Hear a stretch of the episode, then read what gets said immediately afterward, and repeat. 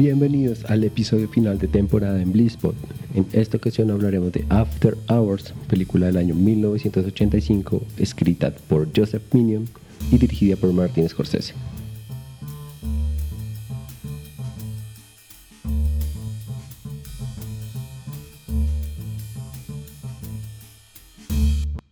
Un hombre ordinario con un trabajo ordinario tiene la peor noche de su vida.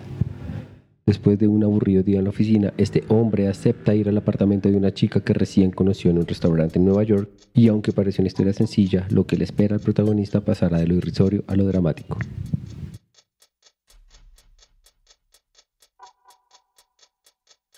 Martin Scorsese durante finales de los años 70 hizo parte del afamado grupo de cineastas que revitalizó el cine hollywoodense junto a creadores como Brian De Palma, Francis Ford Coppola, Steven Spielberg, George Lucas, Scorsese le dio al séptimo arte un estilo visual y narrativo único, que le convirtieron en uno de los íconos de la realización audiovisual.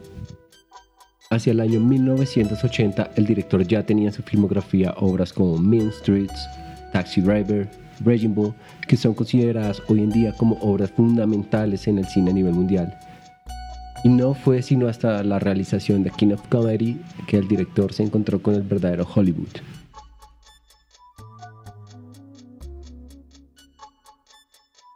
King of Comedy o El Rey de la Comedia fue un film que Martin ya había rechazado dirigir anteriormente, porque se encontraba trabajando en lo que hasta ahora era su proyecto más grande, La Última Tentación de Cristo.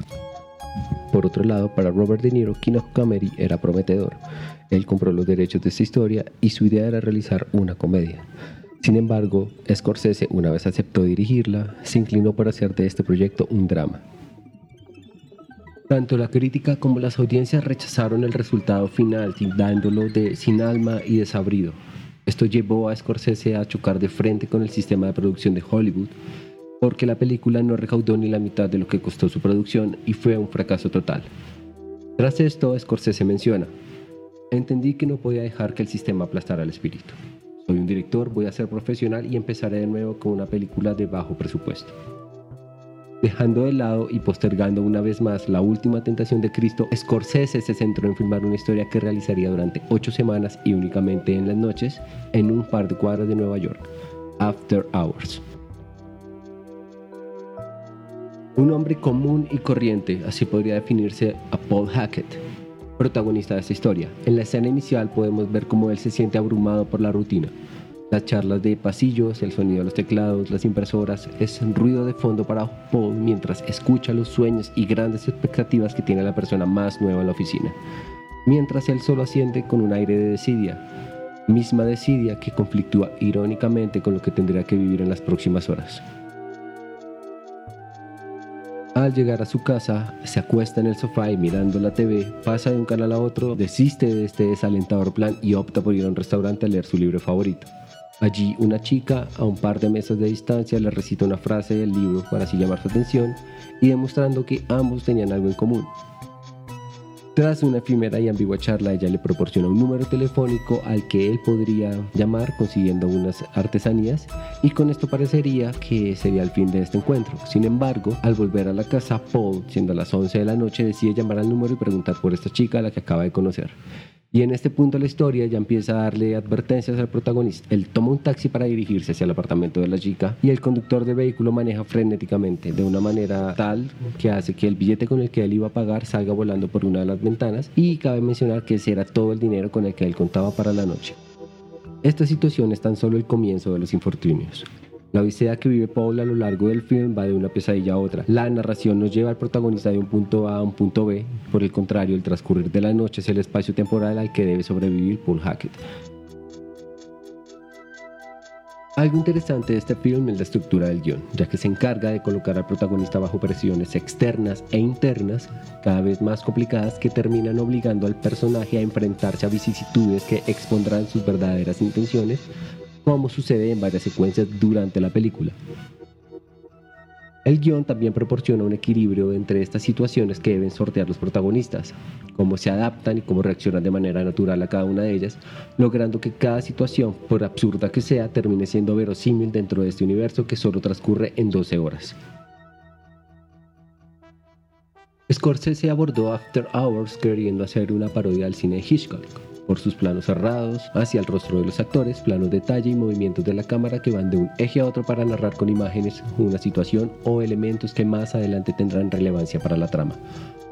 Una de las referencias al cine de Hitchcock es el manejo de subtexto en algunas escenas que dejan en evidencia las verdaderas motivaciones de los protagonistas.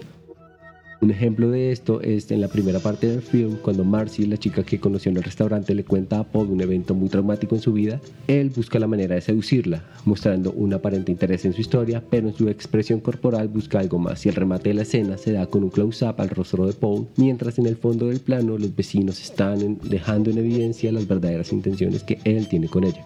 Este subtexto o intenciones ocultas son claves para el desarrollo de la trama, porque desencadenan varios conflictos e infortunios que hacen avanzar la historia.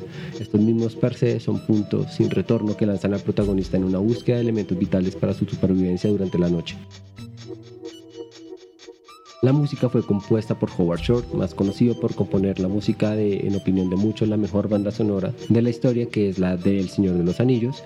Y en este trabajo Howard resaltan los temas 9 pm, 12 de la noche, 3 de la mañana, 6 am, que dividen eventos de la película.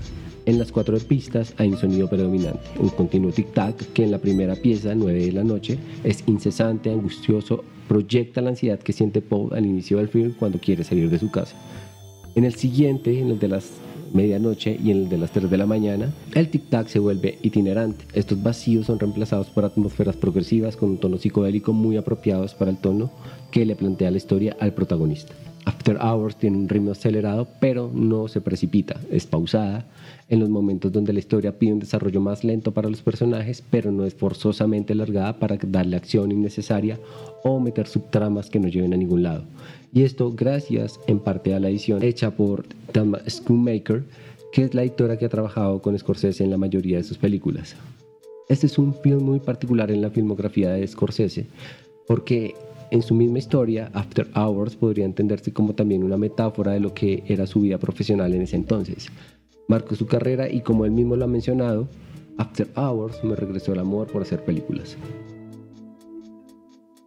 Y bueno, hasta acá este episodio dedicado a After Hours, una película muy particular en la filmografía de Scorsese.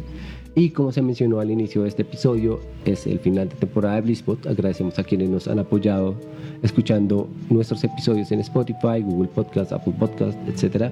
Y también a quienes han colaborado en varios programas con nosotros a lo largo de este primer año. Por ahora estamos planeando cómo continuar de la mejor manera este proyecto y esperamos materializar estas ideas y poder compartirlas pronto.